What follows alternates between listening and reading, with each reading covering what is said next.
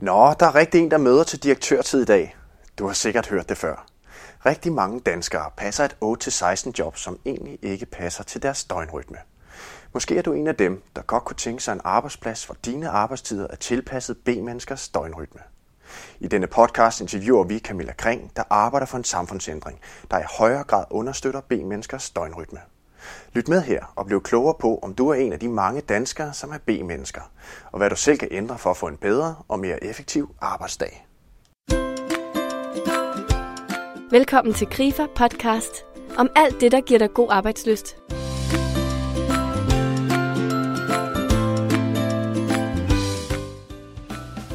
Camilla Kring driver virksomheden Super Navigators og er stifter af B-samfundet, som har medlemmer i over 50 lande.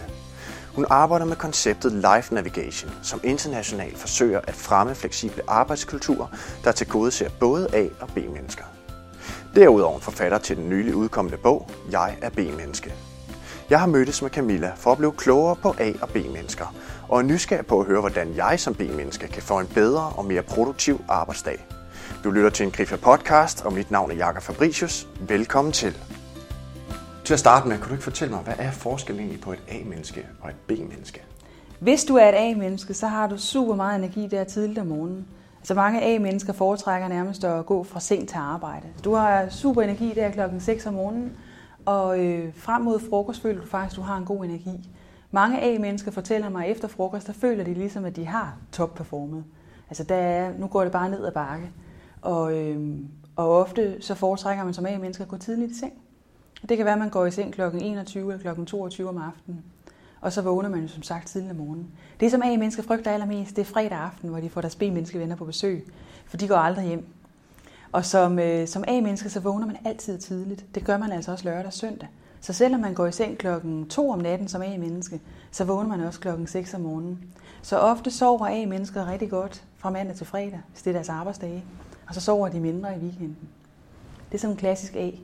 Hvis man er B-menneske, så har man lavere kropstemperatur end et A-menneske om morgenen. Så det betyder også, at man, det tager længere tid for en at vågne. Ofte som B-menneske foretrækker man at gå senere i seng og stå senere op. Problemet er jo så bare, at mange B-mennesker bliver vækket af en alarmklokke eller et vækkeur. Øh, 80% af befolkningen bliver vækket af et vækkeur. Så som B-menneske, så akkumulerer man ofte et kæmpe søvnpres på arbejdsdage. Det vil sige, at man går i seng senere, og så bliver man vækket af det her vækkeur tidligt om morgenen, og det gør, man man over for lidt. Så ofte så ser vi, at B-mennesker kæmper med sådan et kæmpe søvnpres foran dem. Og så sover de mere i weekenden, hvis de har mulighed for det. Øh, fordi B-mennesker kan godt sove på forskellige tidspunkter. Så som B-menneske kan du for eksempel godt sove, øh, lad os sige, at du kommer i seng klokken 2 om natten om lørdagen, så kan det være, at du kan sove til 11 og 12, hvis du altså ikke har små børn, der vækker dig. Det er lige en, en faktor, der gør, at så er der nogle B-mennesker, der kan føle, at de hele tiden ikke sover nok. En døgnrytme betyder jo bare, hvornår er det, vi foretrækker at sove, og hvornår er det, vi foretrækker at være vågen. Og A og B er jo poler. De ekstreme A-mennesker, det er jo mennesker, der, der, der vågner klokken 4 om morgenen og foretrækker at gå i seng klokken 8 om aftenen, hvis de har behov for 8 timer søvn. Det ekstreme B-menneske foretrækker at gå i seng klokken 4 om natten og stå op klokken 12 frokost. Det vil sige, at det ekstreme A og det ekstreme B kan jo dele en enkelt seng. Det er lidt imponerende.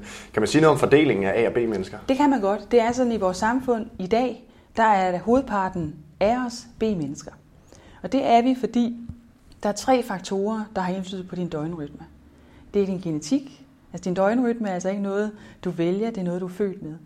Men dagslys eller lys har indflydelse på din døgnrytme, og så har din alder indflydelse på din døgnrytme. Og nu er vi jo bevæget os fra ko til kontor, fra landbrugssamfund til, til videnssamfund, og i øh, landbrugssamfundet, der arbejdede vi jo udenfor.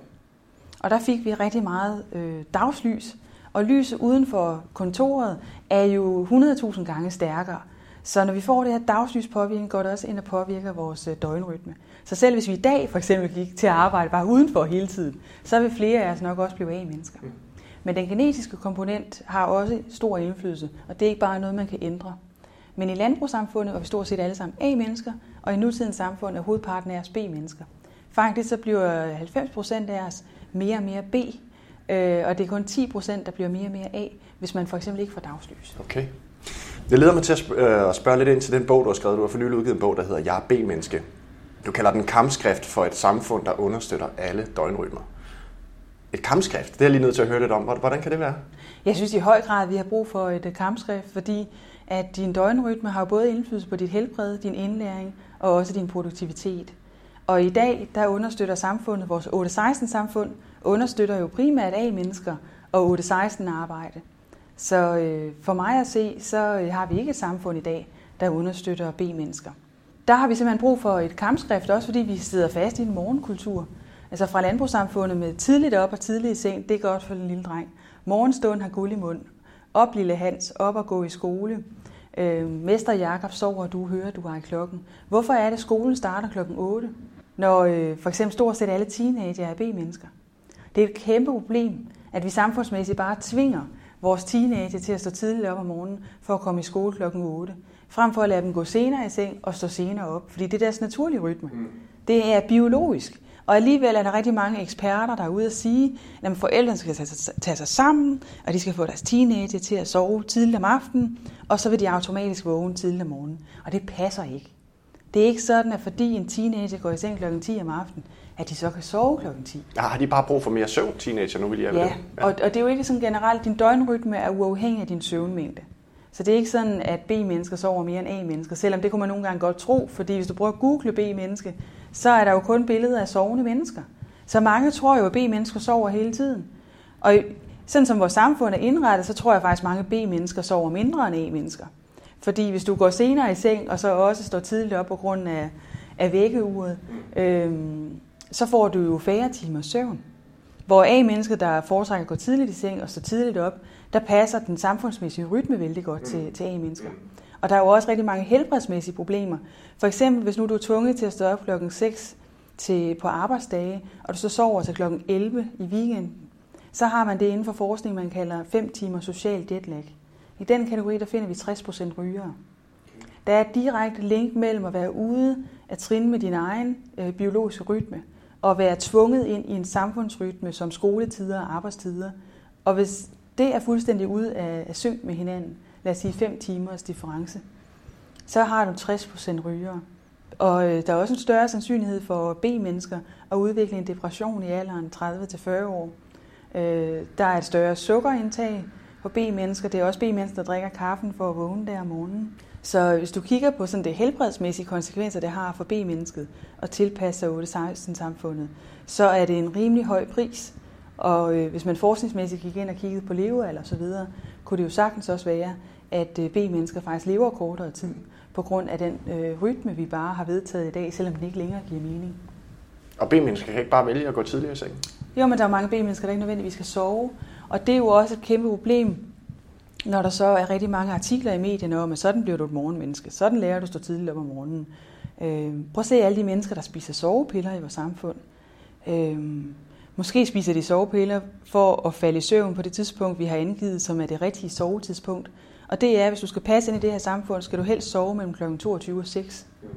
Og det er jo den klassiske 8-8-8-model, altså 8 timers arbejde, 8 timers fritid og 8 timers søvn, som arbejdsmarkedets parter fastsatte i 1919. Men der er så sket rigtig meget med vores familieformer, vores arbejdsformer og vores døgnrytmer siden 1919. Vil man kunne sige ud fra det her 8-16-samfund, eller arbejds, arbejdsdag, at, at A-mennesker nærmest har en karrierefordel i forhold til B-mennesker? Kan man sige noget om det? Jamen det kan man godt. Altså forskning viser jo, at alene det, at du møder tidligt på arbejdspladsen, så er der en højere sandsynlighed for, at du får højere performance-evalueringer. Ja. Det viser forskning inden for kronobiologi. Så der, for, altså der sker faktisk diskrimination af B-mennesker på arbejdspladsen, hvis du møder senere. Så selvom du ligger det samme antal timer og den samme øh, produktivitet, så bliver du diskrimineret alene ved, at det du, du foretrækker at møde senere, så vil lederen se dig som, at du ikke er lige så engageret. Øh, så det er der noget forskning, der viser. Hvis du så har en leder, der er A-menneske, så øh, diskriminerer de i endnu højere grad, hvis din leder er B-menneske. Fordi lederen, der er B-menneske, har en større forståelse for, at øh, folk har forskellige rytmer. Jo, men altså man kan jo sige, det, det kan jo være lidt svært for os alle sammen nogle gange at komme ud af fjern om morgenen, uden jeg selv ved præcis, om jeg er et A- eller B-menneske. Men er det ikke også bare et spørgsmål om noget selvdisciplin og noget tilvænding? Altså, er det ikke også der, den ligger noget af det, eller hvad? Altså, nu kan man jo vende sig til utrolig meget. Det er der jo også mange mennesker, der har gjort. Altså, når jeg øh, holder kurser, så er der jo mange mennesker, der ikke ved, hvilken rytme de har. Og det er jo også, fordi de jo igennem mange år, måske har de haft en mor, der har råbt af dem i 10 år, kom nu op for helvede. Du skal op og gå i skole. Og, øh, og så har de egentlig fået ødelagt deres egen rytme. For mig så ødelægger vi jo børns rytme ved, at vi tvinger dem op øh, tidligt om morgenen, hvor de faktisk overhovedet ikke er klar til at stå op, og så presser dem ind i et skolesystem, der skal starte kl. 8.00, frem for at vi kunne ændre skolen, så det blev tilpasset vores forskellige døgnrytmer. Specielt når hovedparten af børnene også er P-mennesker, så giver det jo ikke mening at lade skolen starte kl. 8. Øh, for mig at se, så handler det her ikke om disciplin, når vi ved, at døgnrytmen er genetisk betinget. Så det er ikke noget, det er ikke bare sådan, vi vælger at have en døgnrytme. Det er noget, vi er. På arbejdspladser giver det også rigtig god mening, at vi giver A-arbejdstider til A-mennesker og B-arbejdstider til B-mennesker. Fordi det handler jo i bund og grund om, hvornår er det, at vi piker mentalt. Jeg plejer at spørge folk, er du dromedar, altså piker du en gang om dagen? Eller er du kamel, piker du to gange om dagen? Eller er du hængebusvin, du piker aldrig. Du vågner så godt ned ad bakke. Ja. Men, men hvornår er det, du har energien? Altså, hvornår er det, du har den bedste energi i løbet af dagen? Og øhm, hvis nu man er et, er et A-menneske og har den her super gode energi der om morgenen, så det er der, man skal have sin uforstyrrede tid. Altså tid uden forstyrrelser. Og, øh, og hvis du er B-menneske, så giver det god mening, at du har den uforstyrrede tid om eftermiddagen eller om aftenen. Fordi det er der, du har øh, den bedste energi, hvor du kan fokusere og koncentrere dig. Og så kunne man have møde, møder mellem klokken 10 og 3. Fordi at øh, det, at man giver B-mennesker mulighed for at møde klokken 10, det gør jo også, at man faktisk kan hjælpe infrastrukturproblemet på vej. I byerne har vi et infrastrukturproblem fire timer i døgnet. Og nu taler vi om at bygge flere cykelstier. Men hvis man kigger på trafikken, så er der jo kun fire timer i døgnet, at vi har et infrastrukturproblem. Så det vil også afhjælpe os. Det viser beregninger øh, tidligere fra Dansk Vejforening, at hvis vi øh, fordeler trafikken ud over flere timer, så kan det også være med til at afhjælpe vores infrastrukturproblem. Og noget af det, jeg har set på blandt B-mennesker på arbejdspladser, det er jo, at ved at man kan starte senere, så kan nogle af dem halvere deres transporttid i løbet af ugen. Og det gør, at de lige pludselig måske får to og en halv time mere. Og det har jo også stor betydning for deres balance mellem arbejde og privatliv. Mm-hmm. Nu er du lidt inde på det, det her med at måske Altså fordi vi er også vant til, jeg er vant til min arbejdsplads, altså når vi har møder, så er det tit tidligt om morgenen, mm-hmm. eller måske sent om eftermiddagen, men oftest tidligt om morgenen. Er der andre steder, jeg kunne sætte ind, hvis, hvis jeg som B-menneske er lidt udfordret den her 8-16 kultur? Er der andre steder, jeg kunne sætte ind sådan på det personlige plan i forhold til min arbejdsplads, øh, fra på at ændre det her? Mm-hmm. Det handler i høj grad om arbejdskulturen. Fordi hvad, hvordan, hvis nu du som B-menneske bliver altid mødt af nogle sarkastiske kommentarer, eller når du ved godt nok direktørtid i dag, eller har du en god halv fridag, det kan jo så være som A-menneske, hvis man går tidligt. Men det her med, at vi holder meget øje med hinandens øh, komme- og gå-tidspunkter, og sarkastiske kommentarer på en arbejdsplads, det gør, at folk retter ind, fordi de føler, at de skal forklare sig. Og så ender man med, at alle arbejder på de samme tidspunkter, men med det resultat, at folk har en lav livskvalitet og nok også en lav produktivitet. Så det, at man går ind og arbejder med arbejdskulturen og får skabt en større social accept og respekt af, at vi har forskellige arbejdstider og arbejdssteder, det er i hvert fald noget af det, som er medvirkende faktor til, at folk faktisk gerne vil bruge fleksibiliteten. Jeg plejer at tale om, at der er forskel på at på en arbejdsplads at have en fleksibel struktur. Altså, der er mange arbejdspladser, der siger, at vi er så fleksible. Og vi har alle de her fleksible politikker og flekstid, og jeg ved ikke hvad. Men et er, at man har politikkerne. Noget andet er at kigge på, at medarbejderne rent faktisk bruger dem. Og det er det, jeg kalder fleksibel kultur. Man har en fleksibel kultur i en virksomhed, hvis nu at medarbejderne bruger fleksibiliteten. Det kræver for eksempel, at man kan fremvise øh, et par B-mennesker, der møder efter klokken 10. Altså har man reelt nogle mennesker, der benytter sig af den fleksibilitet? Fordi hvis du bare har de der fleksible politikker, og folk ikke benytter sig af det, så er det nok fordi, at jeres kultur ikke er specielt fleksibel. Så jeg arbejder meget med at få i talesat og også få skabt en fleksibel kultur, der understøtter forskellige øh, døgnrytmer, men også forskellige familieformer. For vi har jo de her 37 udgaver af familieformen i dag. Så, øh, så der kan jo også være en, et fleksibilitetsbehov for at arbejde meget i lige uger og arbejde mindre i ulige uger. Mm. Øhm, og det er jo også en faktor, øh, som har indflydelse på, øh, hvordan at vi gerne vil have indrettet vores arbejde og privatliv. Kunne man snakke om, at man måske kunne have en kultur, hvor ens resultater var nemmere at synliggøre, mm-hmm. i mhm. forhold til, at det faktisk er okay, jeg går klokken to i dag, fordi mm-hmm. jeg har noget af mine opgaver? Jamen for mig så synes jeg, at man skal fokusere på resultater. Fordi på rigtig mange arbejdspladser, der er 80 procent af en virksomhedsværdi af immaterielle værdier. Det vil sige, det er i høj grad usynlige værdier. Det kan være brand, og det kan være koncepter osv. Så, så selvom jeg ser dig lige nu, så ved jeg ikke, om du arbejder. Så når meget af værdien er usynlig i produktionsprocessen, før i industrisamfundet, der gav det jo god mening, hvor mange dåser kan du flytte i timen? Og der var det jo et, et hvor mange timer arbejder vi? Og i vores 8 timers arbejdsdag er jo ligesom designet ud fra, at det gav god mening for mennesket at arbejde med kroppen 8 timer om dagen. 8 timer om dagen, så skulle vi have 8 timers fritid og 8 timers søvn. Den her 8-8-model er jo simpelthen designet til industriarbejde. I dag der har flere og flere medarbejdere jo et arbejde, som ikke handler om at flytte dåser ved et samlebånd. Det handler om, at vi skal skabe noget værdi i de forskellige funktioner, vi har. Og, øh, og der handler det jo også om at kigge på, hvornår er det, du har mest energi. Og hjernen bruger 25 procent af al ilten i blodet. Så det er også sådan virkelig, den, den sluger meget energi.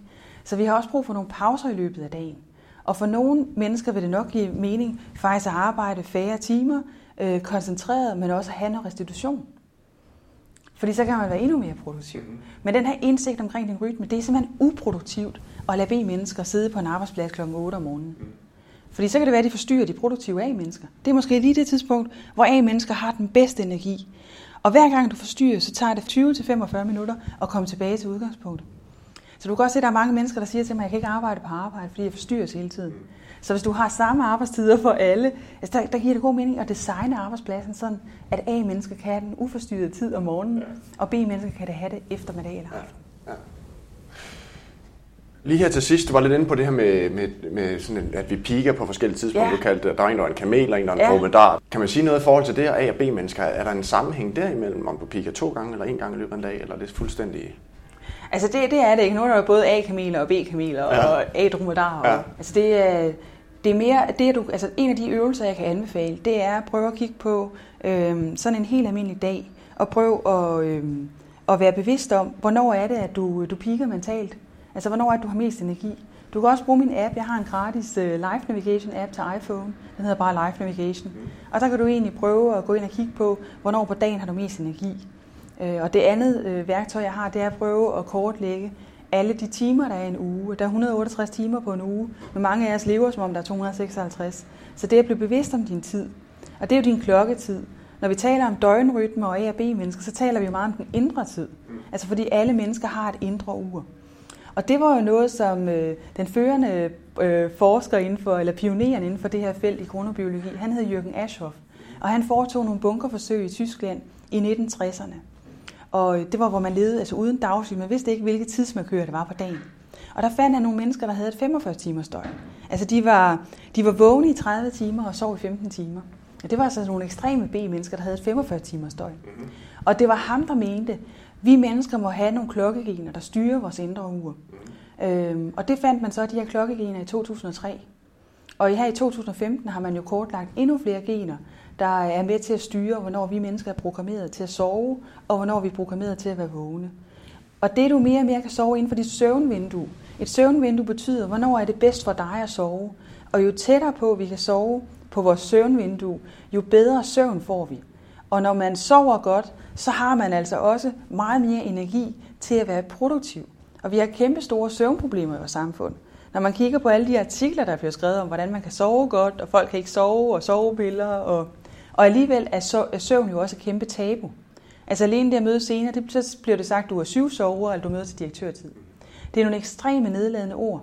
Når man kigger på de overskrifter, der er om B-mennesker i medierne, så er det jo netop syv sover, direktørtid. Det kan være syv sover, når de er morgenfriske. Hvad vil man så helst være? Der, der ligger mange værdiladninger i det. Og, øh, og der handler det jo også om, at vi får, får skabt den her sociale accept af, at, øh, at vi både har brug for A-mennesker og B-mennesker i et samfund, hvor vi går mere og mere hen mod et 24-7-samfund. Du har nu lyttet til en Grifa podcast med Camilla Kring. Jeg vil det følgende kort opsummere et par af hendes pointer. Ifølge forskerne er vores døgnrytme influeret af tre faktorer, nemlig sollys, alder og genetik. B-mennesker er altså genetisk disponeret for at falde senere i søvn end A-mennesker. Så det handler ikke om, at de bare er dogne eller viljesvage mennesker, der bare skal se at komme op og i gang med dagen. Nej, det her det handler snarere om, at vi får vores arbejdsliv til at hænge bedre sammen med vores døgnrytme, så vores energi er i top, og vi piker mentalt, når vi har mest brug for det. Men du kan jo prøve selv at mærke efter. Hvornår på døgnet er du mest effektiv? Og passer det sammen med dine nuværende arbejdstider?